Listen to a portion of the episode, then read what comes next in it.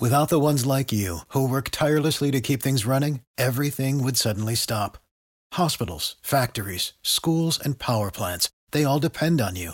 No matter the weather, emergency, or time of day, you're the ones who get it done. At Grainger, we're here for you with professional grade industrial supplies.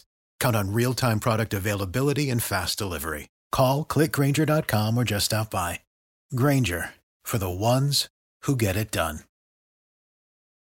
Every team, every topic, everywhere. This is Believe.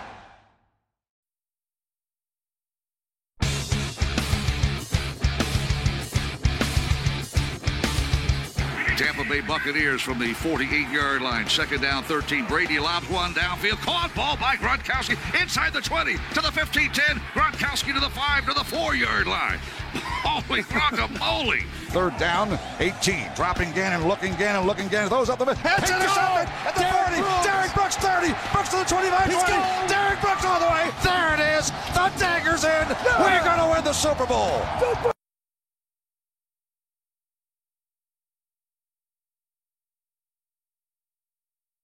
Tampa Bay Buccaneers, and you're listening to the Cannon Fire Podcast. Cannon Fire Podcast, brother. You ain't listening, and you're missing out. Woo!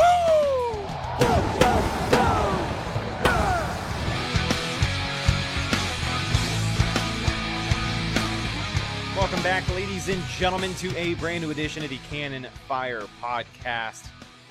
Back at you today for episode 202.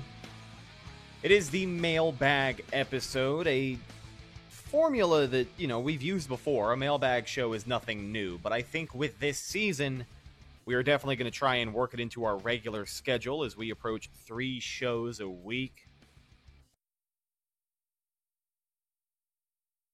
Social media. But welcome back to the show. I'm your host, as always, Rhett Matthew, joined alongside me, my good buddy and co host, the Philly Bucks.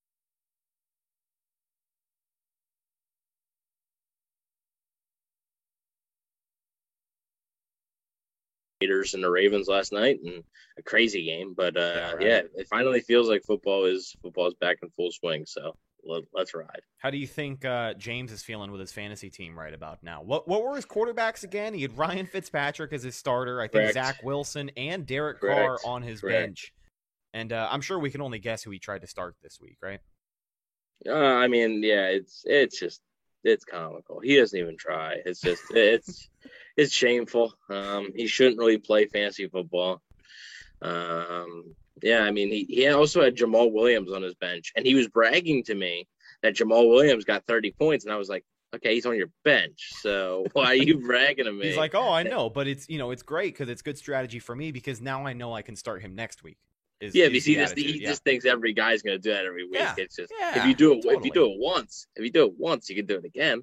Um, so now, yeah, he's gonna start Derek Carr when Derek Carr's going into Pittsburgh against the Steelers defense. So that'll be fun. Well, his Um, starting quarterback uh, Ryan Fitzpatrick went down with injury. The Washington football team actually placed him Hey, on IR see, today. he that's why a good thing he has three. Yeah, it is a good thing he has three. So I guess it was a little bit of a contingency plan there from him. So I mean, in a way, I guess we have to kind of give him his props on that No, one. I'm But not giving him any props on that, but you know, it's and, and then he's he's also going to have a rookie, uh, Zach Wilson, who just lost his starting tackle, so that's always a positive. You know, you you when a rookie loses his starting tackle, that's uh, that's when you know you got a, a keeper. So.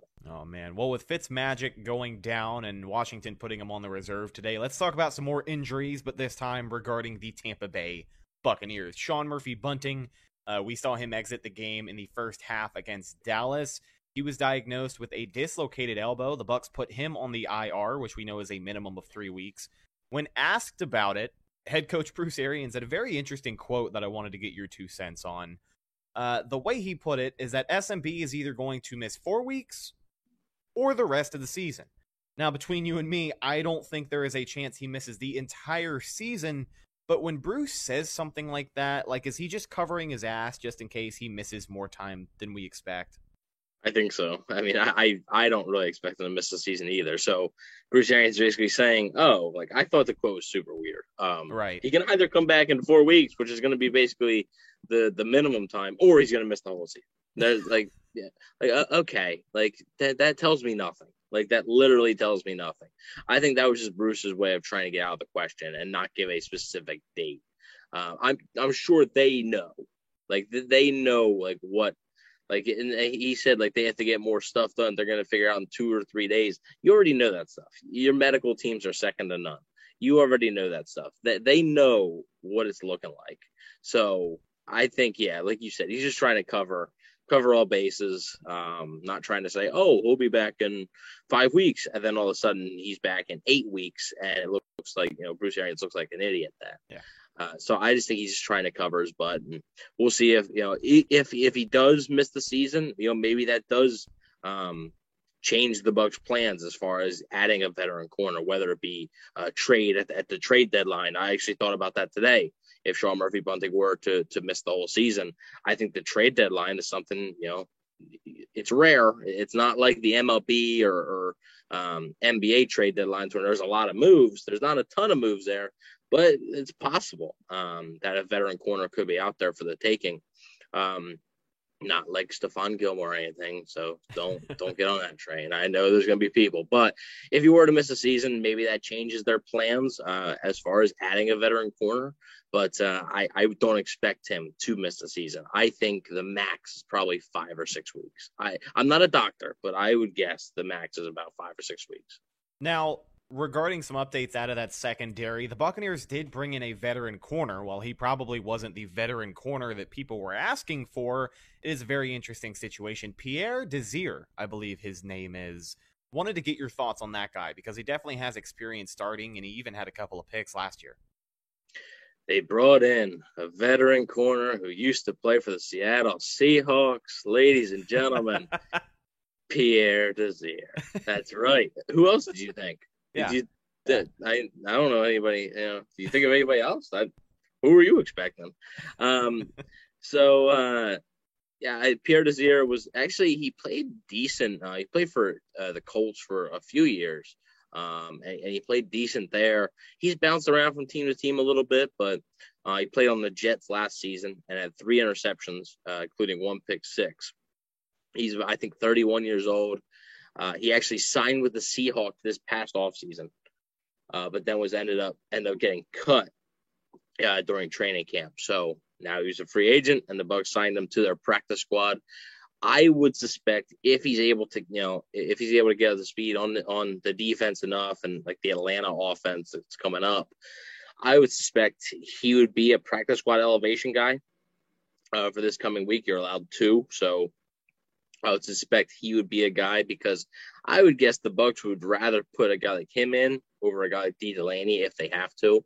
So uh, I, you know, I'm it's no guarantee, and because we'll see how ready he's able to be with the playbook and able to get the speed on that stuff. But if they were to have an elevation there, I, think it would be it would be him. But um, yeah, no no Richard Sherman like uh, like a lot of people were were, were, were hoping. Uh, I do not believe that is going to be happening.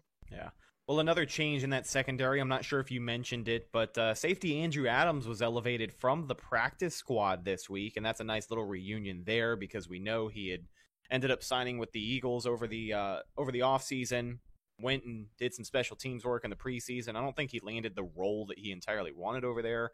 Not sure how things didn't work out, but regardless, he is back here in Tampa Bay and uh, is actually counting against the 53 man roster once again. So good for Andrew Adams. But one more update on that secondary before we start to get to these questions.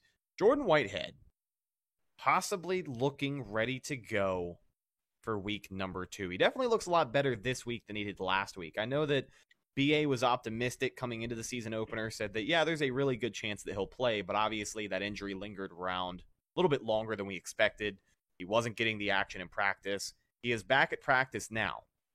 I know today he wasn't out there in pads, uh, but he was out there moving around, running around, doing stuff. And I believe that the section that is open to the media, uh, he was really only getting special teams work. But you got to feel better about Jordan Whitehead at least being out there and participating because we saw in week one how depleted this secondary can get, even when you're missing only one or two guys to injury.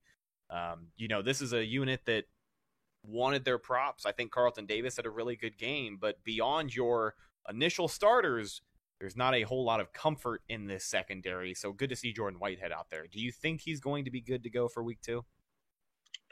I think so, just because I mean Bruce Arians said he's like ninety percent sure that that Jordan Whitehead will be able to play. He said that I think right almost right after the Dallas game.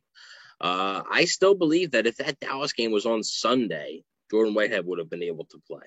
I think it's just with it being Thursday and the short week, I just think they didn't want to risk anything. I think he'll play. I think he'll be on a snap count, but I do think he'll play. Um, now today, you know, Jordan Whitehead not really being doing much. It was a light practice for the entire team today. They weren't even wearing full pads, um, so nobody was wearing full pads. Um, so uh, you know, it's hard to base. It really is hard to judge. We'll see more on Wednesday and Thursday. I think those will be the two. I mean, if he doesn't participate Wednesday or Thursday, then I, I would guess he's not playing. But I would guess if he's limited, he'll probably be questionable going into the game, but I think he might give it a go. Yeah, you'd love to see it. Now let's go ahead and get into these questions. This is an assortment of emails. Uh, you guys can actually send us an email at any time, cannonfirepodcast at gmail.com. It is not strictly reserved for the mailbag show, but it is definitely appreciated when we need to find some content. We also throw some stuff up on Instagram and uh, Facebook, Twitter, all of that, you know, question and answer type stuff occasionally. So go check us out there at Cannon Fire Podcast. Best place to go for updates on the show. And of course, Buccaneer news as it happens. So let's get to our first question. We will keep the conversation on this secondary because it seems like that's the hot topic this week. I mean, with the injuries and the performance that they had in week one, let's go ahead and break this down and start getting to these questions. J underscore Maya on Instagram, who also has a YouTube channel, Bucket with You Girl, if you guys want to check the, her out.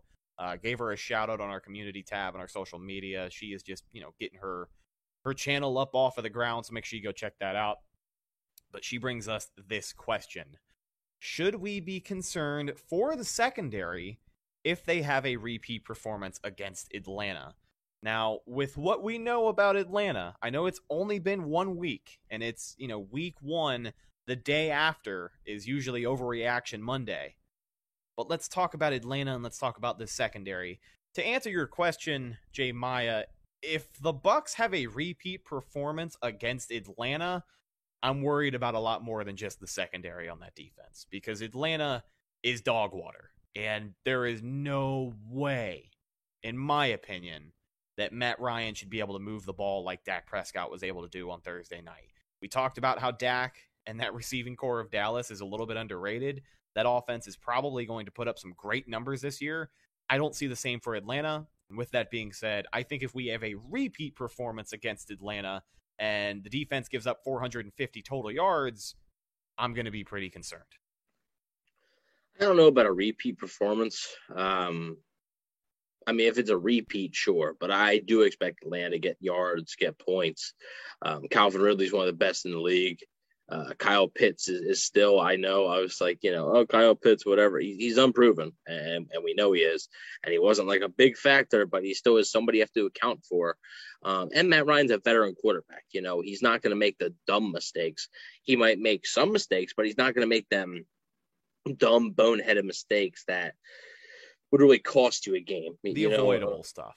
Yeah, he he's going to take the safe route. He's going to play it safe. He's going to try and put his team in the best position to win, and he's not going to like he's not going to have many turnovers. He's just you're not like the the Bucks. The Bucks did not have an interception off of Matt Ryan last year. Uh, they, they they won both games, uh, but they did not have an interception off of Matt Ryan.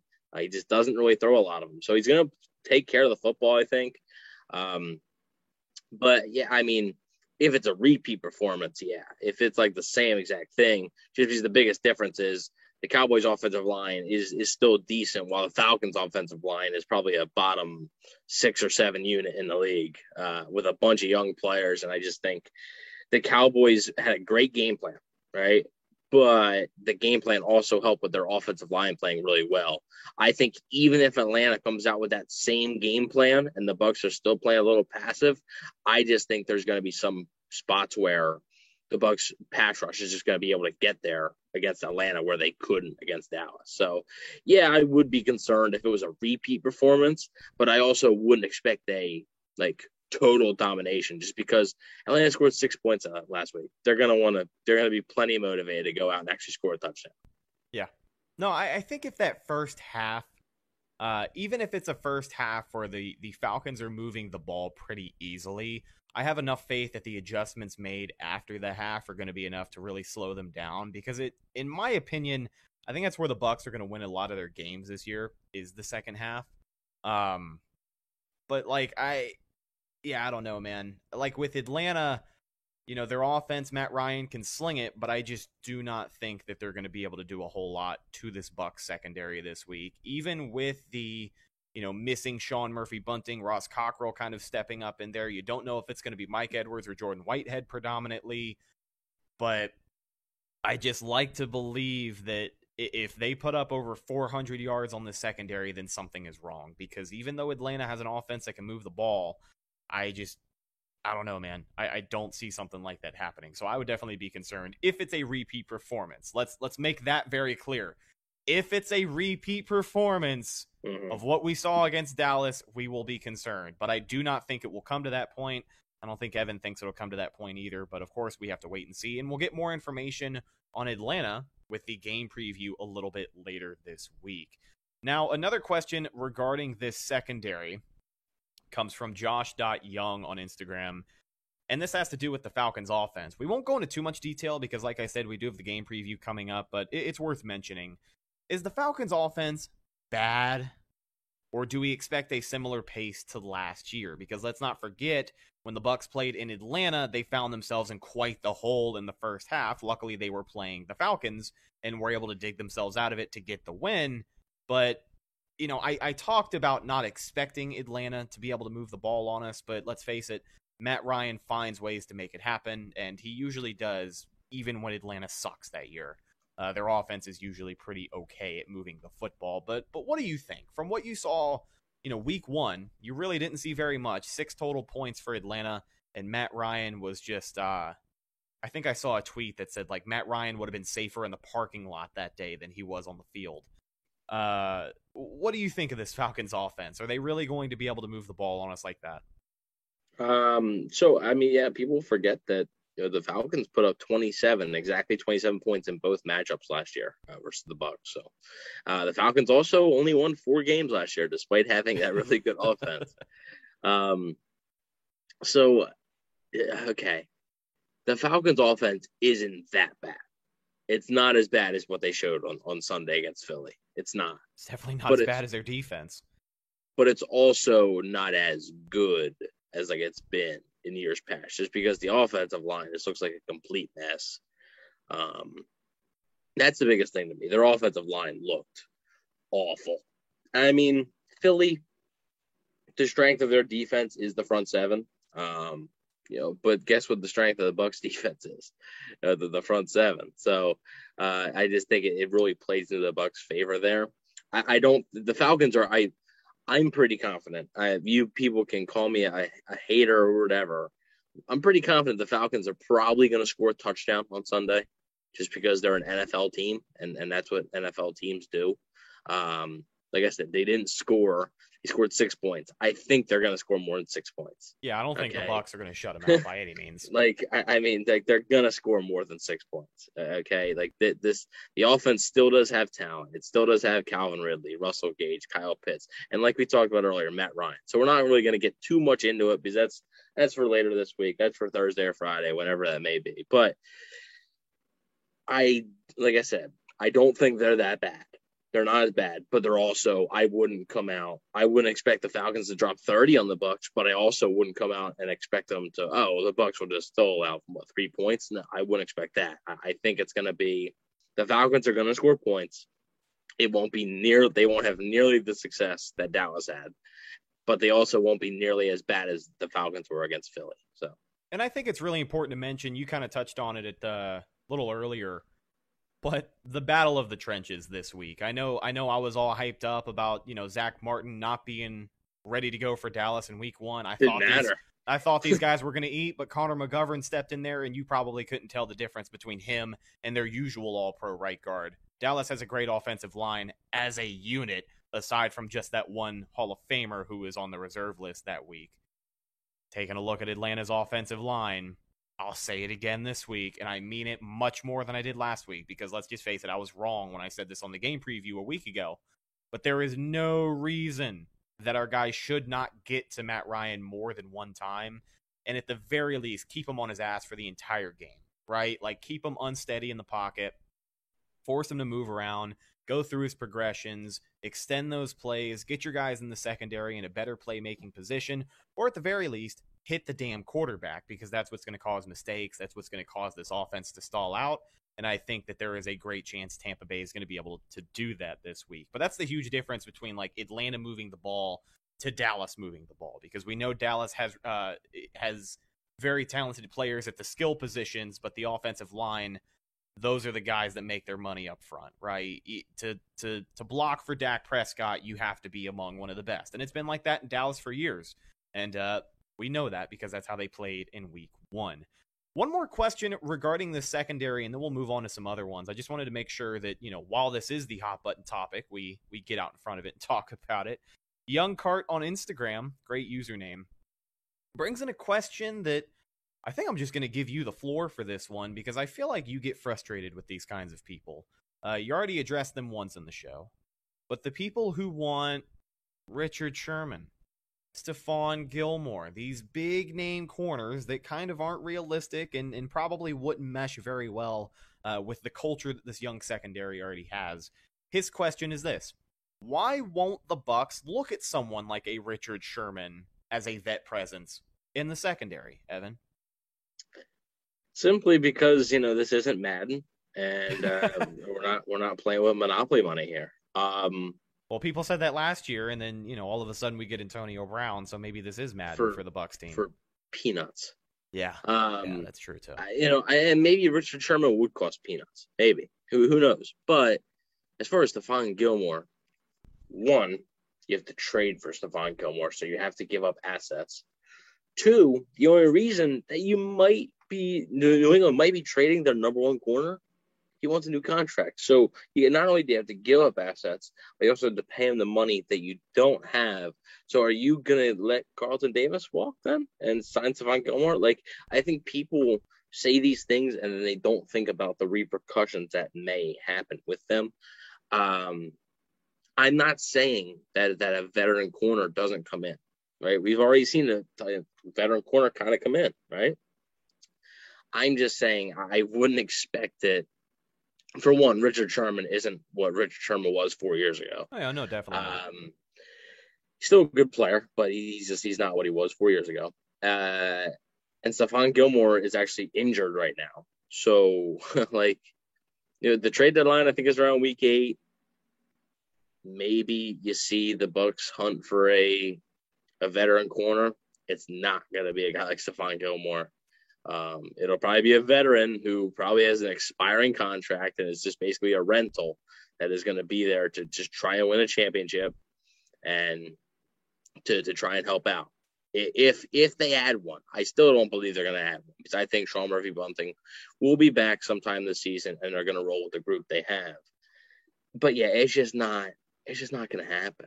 Like it, it, it's I I know that we said this about oh you know whenever whenever you say that to people, um they say well you said that about Tom Brady and you said that about Rob Gronkowski and you said that about Antonio Brown.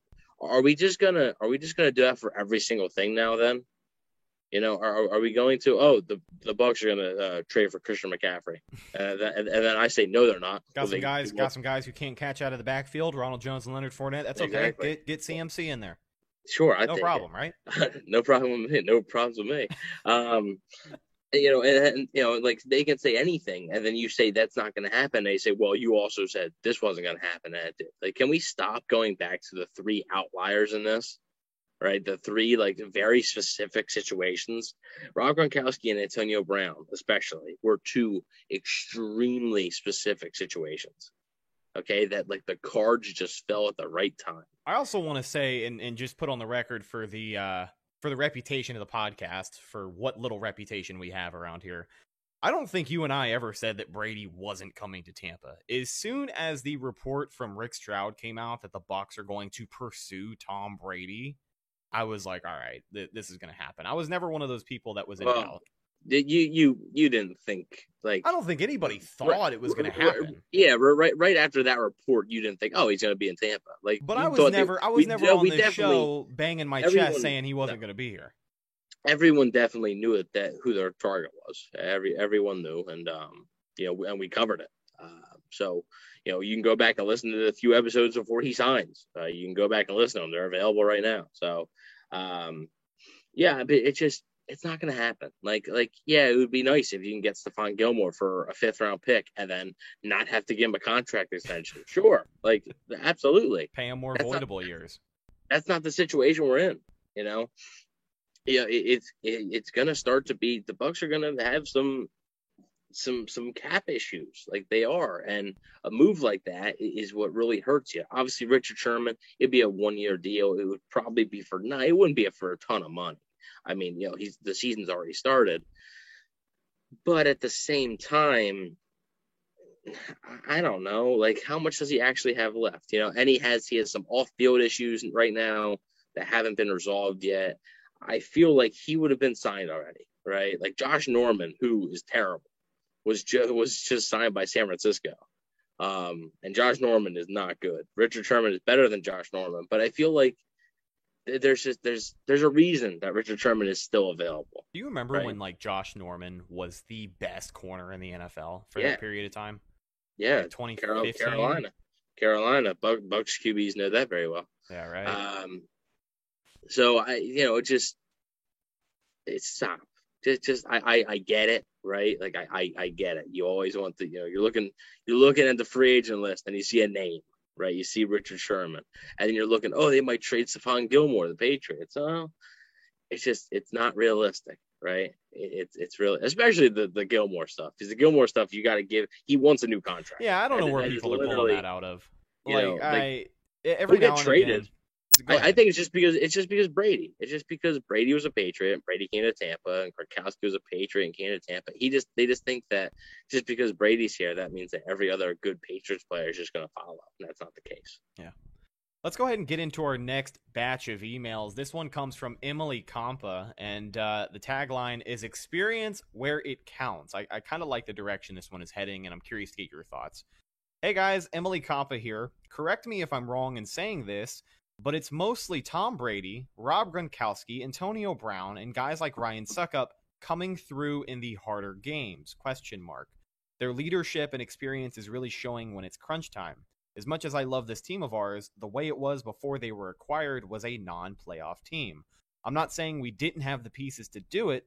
I'm just saying we didn't have the smarts where it counted to break that line between pack your bags and making it to the next level. And this is a really good point because I think it's important to remember we talk all the time about the ridiculous talent that Tampa Bay has. Like that's why Tom Brady chose to come here because of the talent and the potential that these guys have.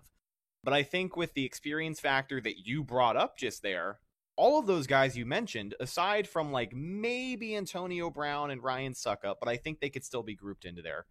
These are just veterans who have been there before, right? Like if anybody can say they've been there before, obviously Tom Brady speaks for himself.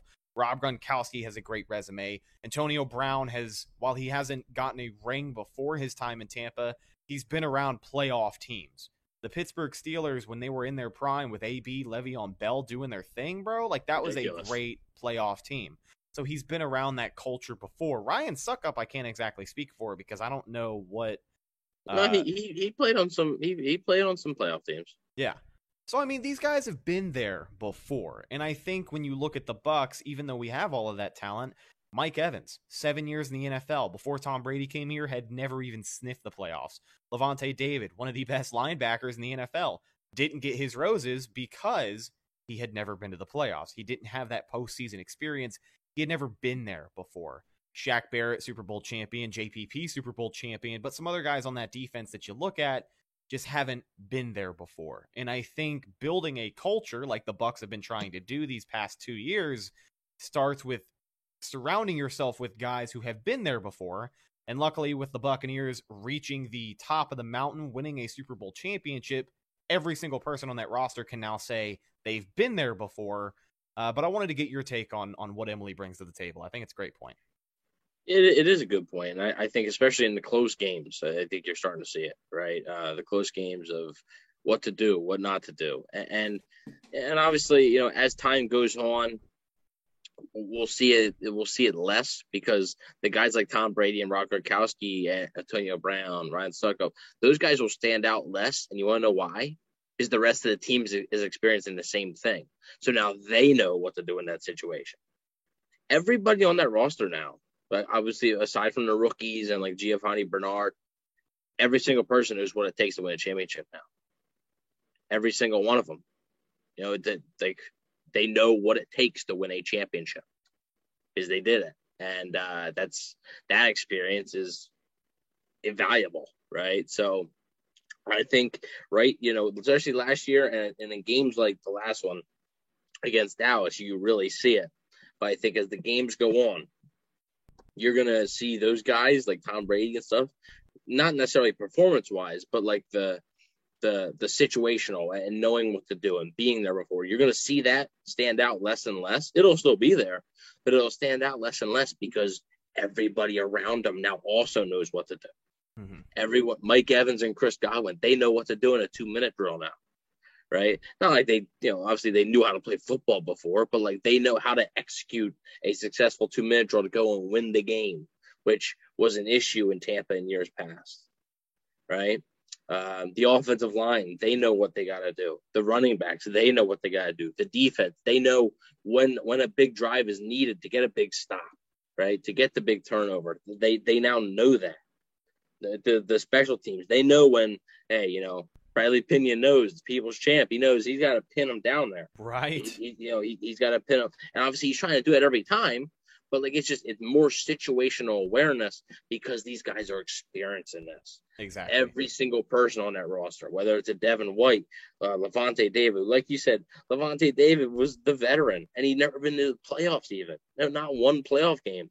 And then he wins a championship. So it's an invaluable experience thankful for you know Tom Brady and Rob Gronkowski because those guys did bring those types of experiences and situational awareness to the team.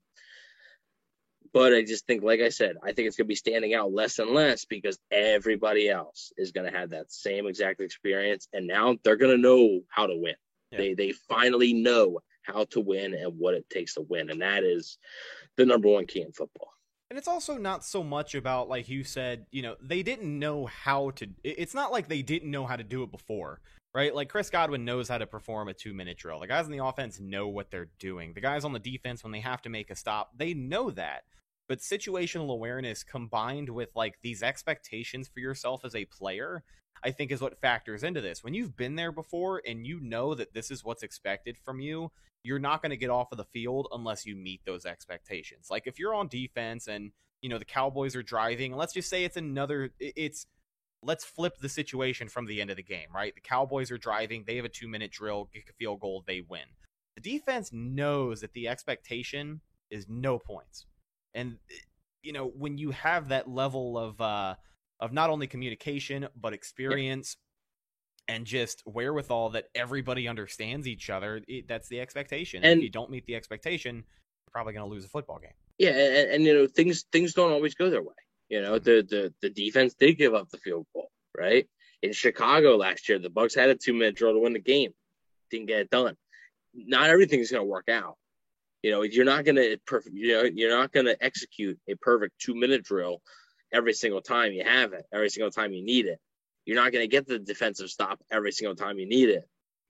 You're not going to get the turnover every single time you need it. That's football, right? It, that just happens. Like, you know, not everything is going to go according to plan, but it's so valuable to have that experience to know what moments are big, right? And obviously, you know, but like the winning thing, like, you know, they didn't know how to win. Like, like that's like that's a culture thing. They didn't know how to win. You always said, "Oh, the Bucks are great at finding ways to lose games, and they always seem to find a different way." That's that is the players not knowing how to win.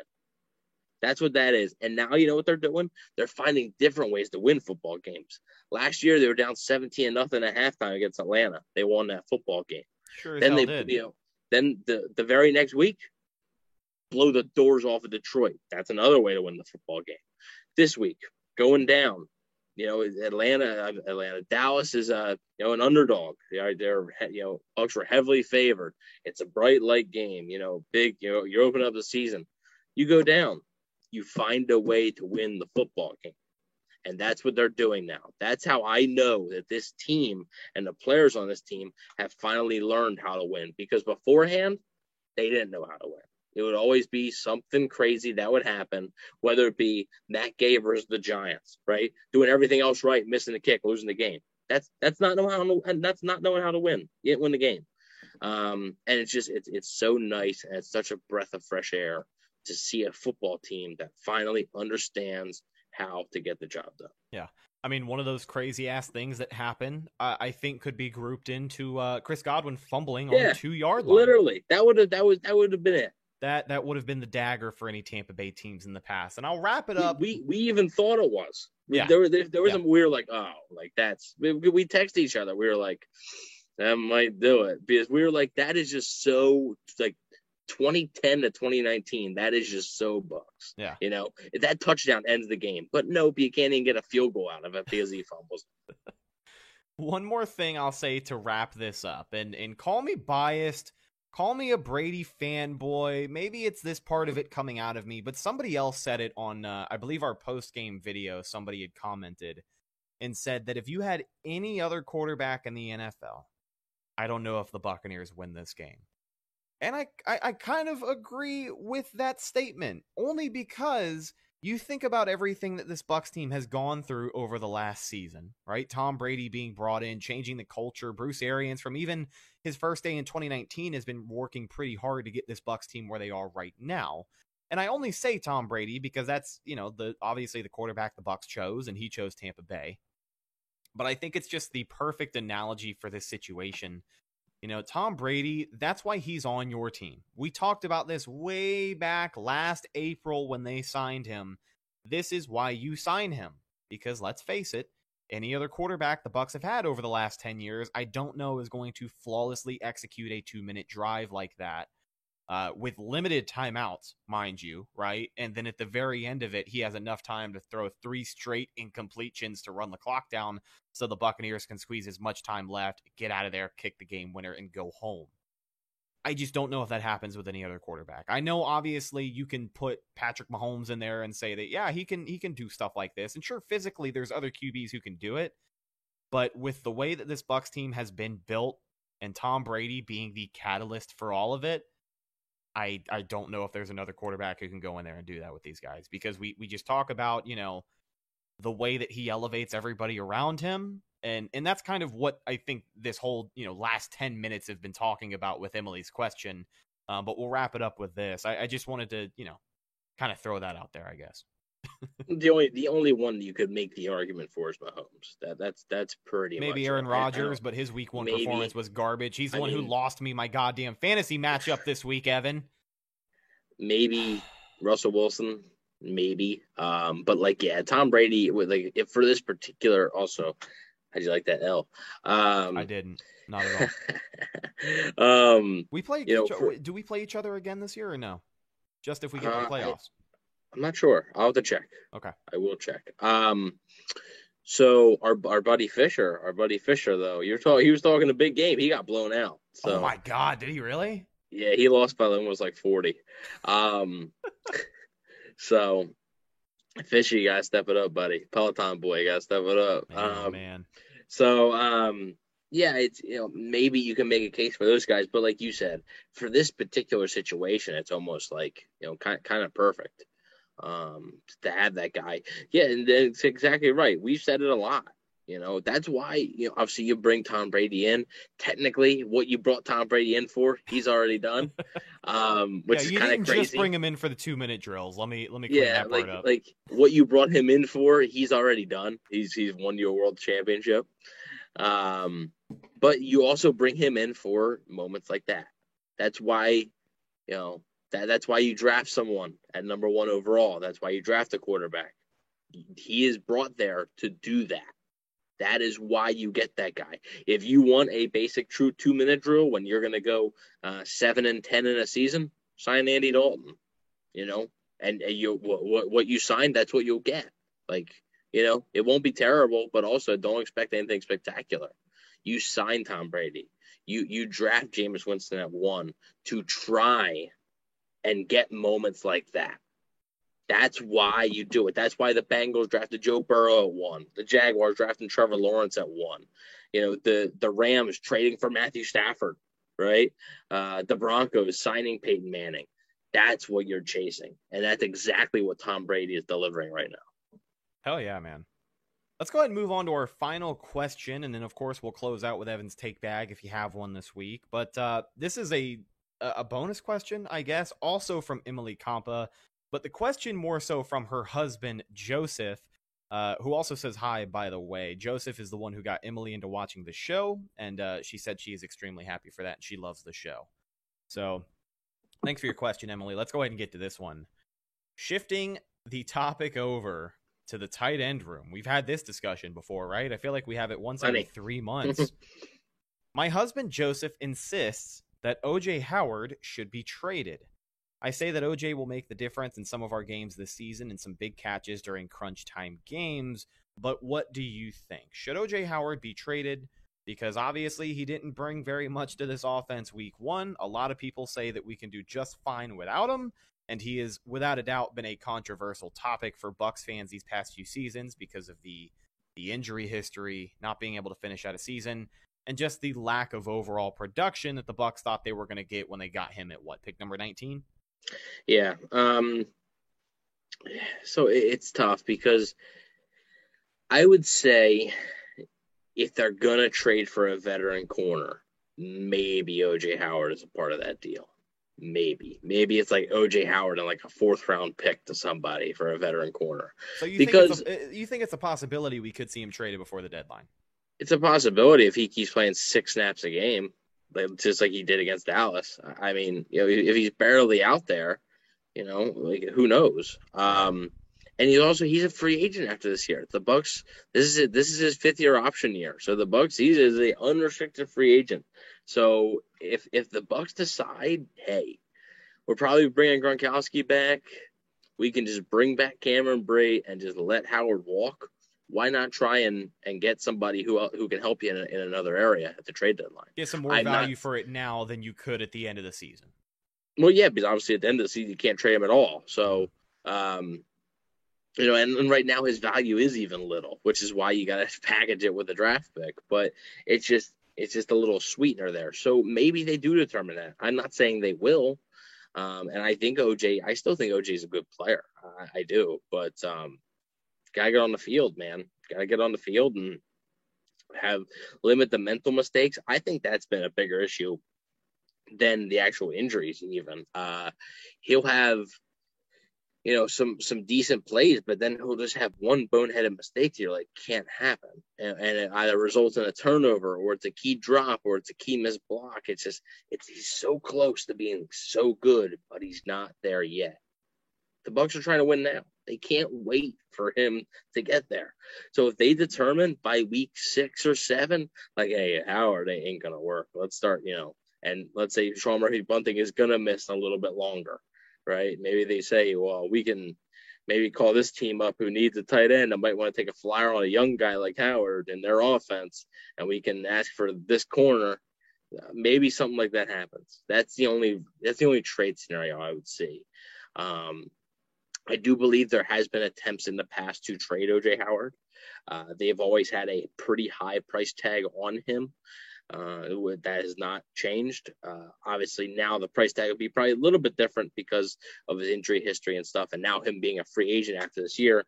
And at the deadline, trade deadline, you're not going to get a huge deal involving first round picks and this and that. That's more of an off season thing. Um, but I could see OJ Howard traded. I don't think it's likely because I think the Bucks truly want to give him a chance like this whole season but I, I, could see a world where where OJ Howard is traded. It would it wouldn't be I I really don't think it would be for like just a fifth round pick or something. I think it would be Howard packaged with a draft pick to get somebody that can help right now. Yeah. And as much as I hate to say this about the guy, because he is my uh, what my impact player of the year, comeback player of the year, most improved player of the year, yeah, whatever. breakout, yeah, breakout, yeah, breakout player breakout. of the year, whatever. Well, my break, my breakout player's been off to a great start, Jamel Dean. So. hey, at least he's seeing the field, right? I mean, six Uh, I mean, snaps. what would you what would you rather not see the field or suck when you're on it? I but I don't think it's a coincidence that we keep talking about this because it, it, it just like you said, I think it's something the Bucks might have had in their back pocket for a long period of time. Now has his price tag, according to the rest of the league, steadily gone down over the last two three years, one hundred percent. But also the Buccaneers have spent all that time kind of waiting around for him to get healthy and potentially do the things that they drafted him to do. Now Time's with what, out. with what we have seen from Rob Gronkowski, I don't think there's any questions about his health or what kind of shape he is in after week one, putting up damn near 100 yards and two touchdowns. We know that Cam Brate is a more than serviceable guy. I think the Buccaneers can fill in that third tight end spot with somebody else that they've had, but it's a shame. It, it is a shame, but hopefully we'll, we'll we'll kind of find out. I think the future of OJ Howard, you brought it up, is a little contingent on uh, the status of Sean Murphy Bunting by the time week six, week seven rolls around and that deadline starts to creep up on you. But definitely a very interesting situation to keep an eye on. And if you guys have any comments at all about anything uh, regarding these questions that we were submitted or anything we've talked about on the show today, make sure you leave them down in the comment section below if you're watching us on YouTube. We will respond to them, probably read them and laugh at them. But uh, we love having you guys comment, and you're a great part of the show. We love having you here. Now, the newest segment on the show that we choose to close every single week with is Evan's Take Bag. And uh, Mr. Wanish, the floor is yours, my friend. There it is. For the YouTube audience only, you get to see the actual take bag. So Right, every single listening- time we do a take bag, there's like 10 seconds of awkward silence for the audio people, and they're like, what the hell? If you want to see what the take bag looks like, it's spectacular. trust me, folks, it is. Yeah, it it's is it- marvelous. it's pretty mind blowing. It is. If you want to see what it looks like, go ahead and check it out on YouTube. Oh, Anyways, um, not really a whole lot of Buck stuff. Uh, I I don't think I'm getting Game Pass. They they added all 22 back. oh, they did. Wow, we got an update, folks.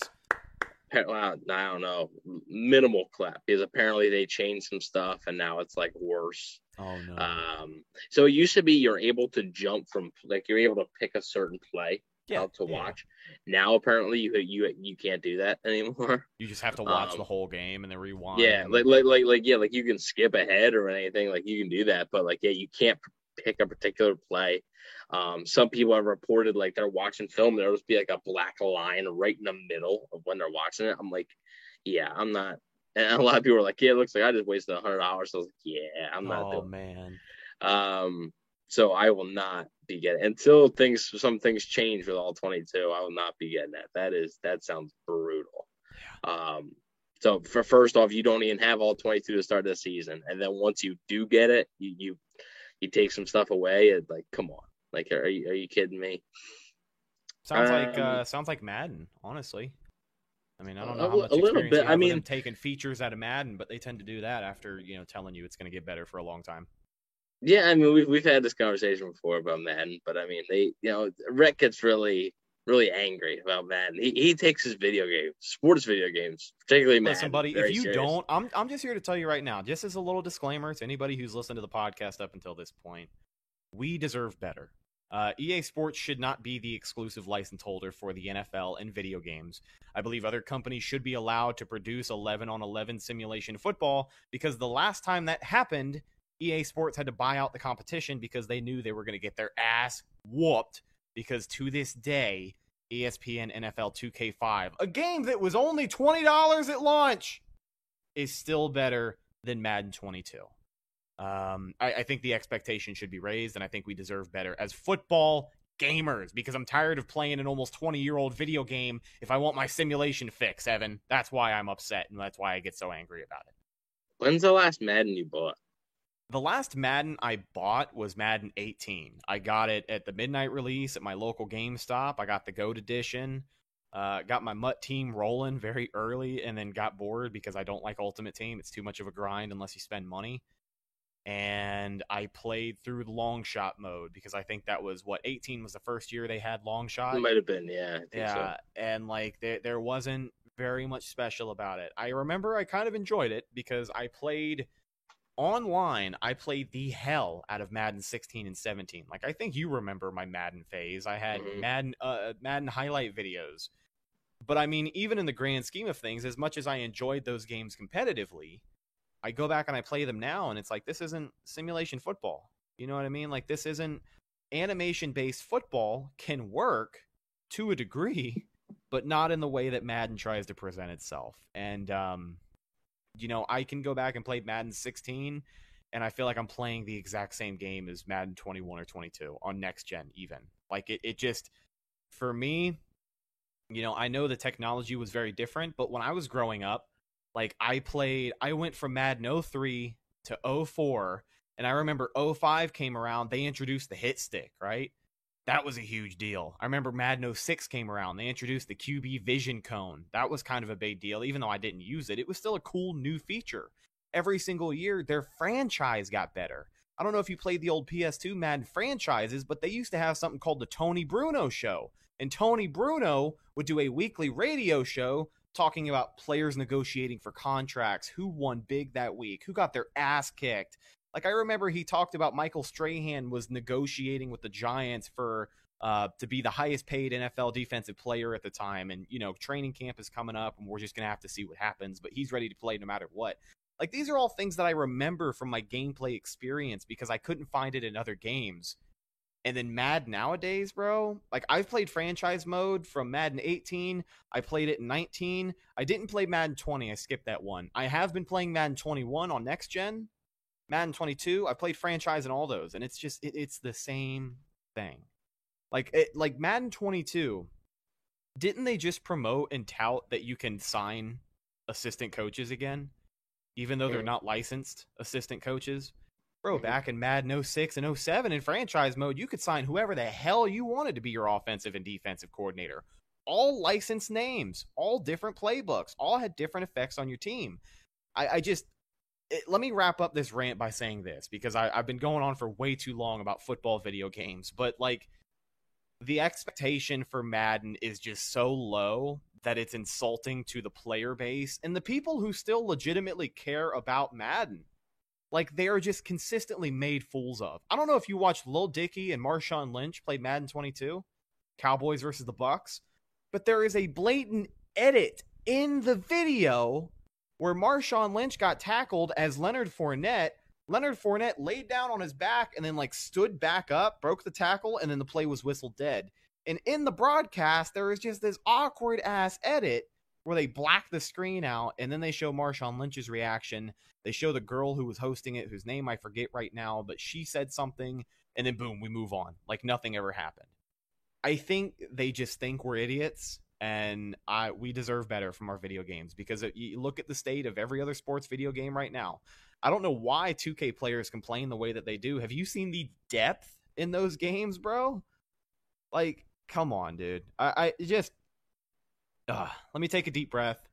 Let me step down off of my soapbox. Sorry, ladies and gentlemen, for you know, I know you're listening to a Buccaneers podcast, but we had to. It's the very end of the show, right? It's the take back. There's my contribution. There you go. Madden sucks and it will be trash until EA is no longer the exclusive rights holder of NFL football of NFL video games. Mm-hmm. Thank you. Thank you. Yeah, you, you need to take a drink after that. Yeah, I, oh, I did need a sip of my drink. Yeah. that was like four straight minutes of just. I man, could I oh, could go for thirty. I could probably start another podcast just talking shit on Madden every single week. Oh man. Well, uh, I guess I the, the the last thing about the mailbags would be pretty quick. Um, don't don't worry about Mike Evans. Um, whatever. Like Oh yeah. I, I saw a lot of people freaking out. He had more catches and more yards in this game than he did in Week One in New Orleans last year. Still got a thousand yards. Relax. Okay. Chill out. He had one catch for two yards in New Orleans last year. Yes, it was a touchdown, but it's one catch for two yards. This year, he, has, he had three catches for 24 yards. Relax. Three times the production already, man. He, he's gonna get his. Relax. There's so yeah, there that that that end that ends it. That's um. Yeah, we actually we got a bonus because we also got Rhett's whole. I mean, just basically a breakdown of the entire Madden franchise. I'm sorry. I'm sorry. And I just- and just- apologize. I mean, no, no, no, no, no, no reason to be sorry, but like, whew, man, we, we should call it like the Madden the Madden minute or something. That, I, I might I might take that. I might take that clip and and turn it into something else because like yeah, dude, I could go on. I could go on all day about Madden. And there's other YouTube channels that do. If you guys want to check it out, I think Ryan Moody is one. Ryan Moody 21. Uh, Set the Edge has talked about it before. Sports Drink TV does a lot of videos about the decline of the Madden franchise. If you have the spare time and you're interested in stuff like that, make sure you go check it out because those guys do a way better job of breaking it down than I could. Um, but the state that NFL gaming is in nowadays is in shambles, and I do think that we deserve better. One more thing I will say regarding the Mike Evans tidbit, I, I, like that you brought that up because I know that like even I was asking myself after that first game, like Mike kind of looked out of it, and I will say that some of the targets he did get, he did kind of look not entirely ready, but also let's just let's just chop that up to week one football, right? Mike Evans is going to get his this season. There are going to be games where the uh, the defensive coordinator for whatever team they're about to go up against probably spent a lot more time in film talking about how to slow down guys like Antonio Brown and Chris Godwin.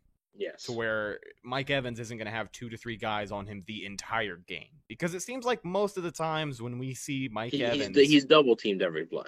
Exactly. Whenever we talk about Mike Evans not having a huge day, it's because there were just guys on him the entire game. So hopefully yeah. there there will be games where Chris Godwin has three catches for 20 yards. Like there there will be games where Antonio Brown you don't even remember if Antonio Brown played.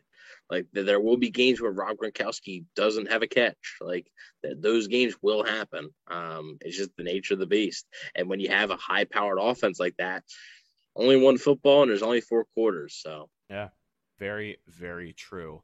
But, ladies and gentlemen, that's just about going to do it for this week's episode of the Cannon Fire podcast. Thank you to every single person who sent in questions, takes, whatever it may be regarding the Cannon Fire mailbag.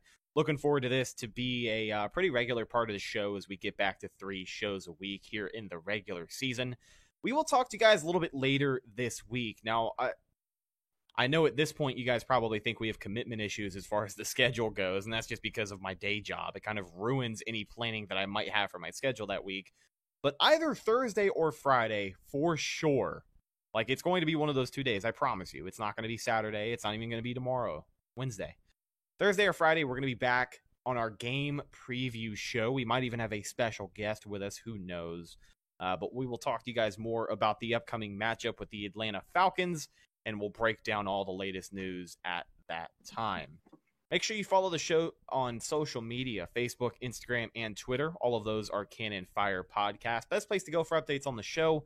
And of course, Buccaneer news as it happens. Speaking of Bucks news as it happens, you can follow my co host Evan on Instagram at Bucks underscore daily, the number one Buccaneers fan page on Instagram, rapidly approaching 30,000 followers. You can also find Evan on Twitter at EvanNFL, where he will not follow you back. But I'll tell you who will. That's myself.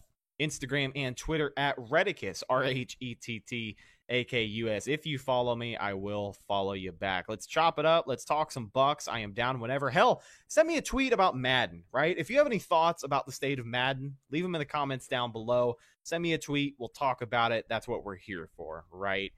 Thank you to everybody who checked out the show this week. And uh, thanks for listening to this episode of the Cannon Fire podcast brought to you by our good friends over at betonline.ag. I am your host, as always, Rhett Matthews, signing off for my co host, Evan Wanish. And like I said, we'll talk to you guys a little bit later this week for our game preview show. Excited to get to it. We'll talk to you next time. Until then, and as always, go Bucks. Thank you for listening to Bleav. You can show support to your host by subscribing to the show and giving us a five star rating on your preferred platform. Check us out at Bleav.com and search for B L E A V on YouTube.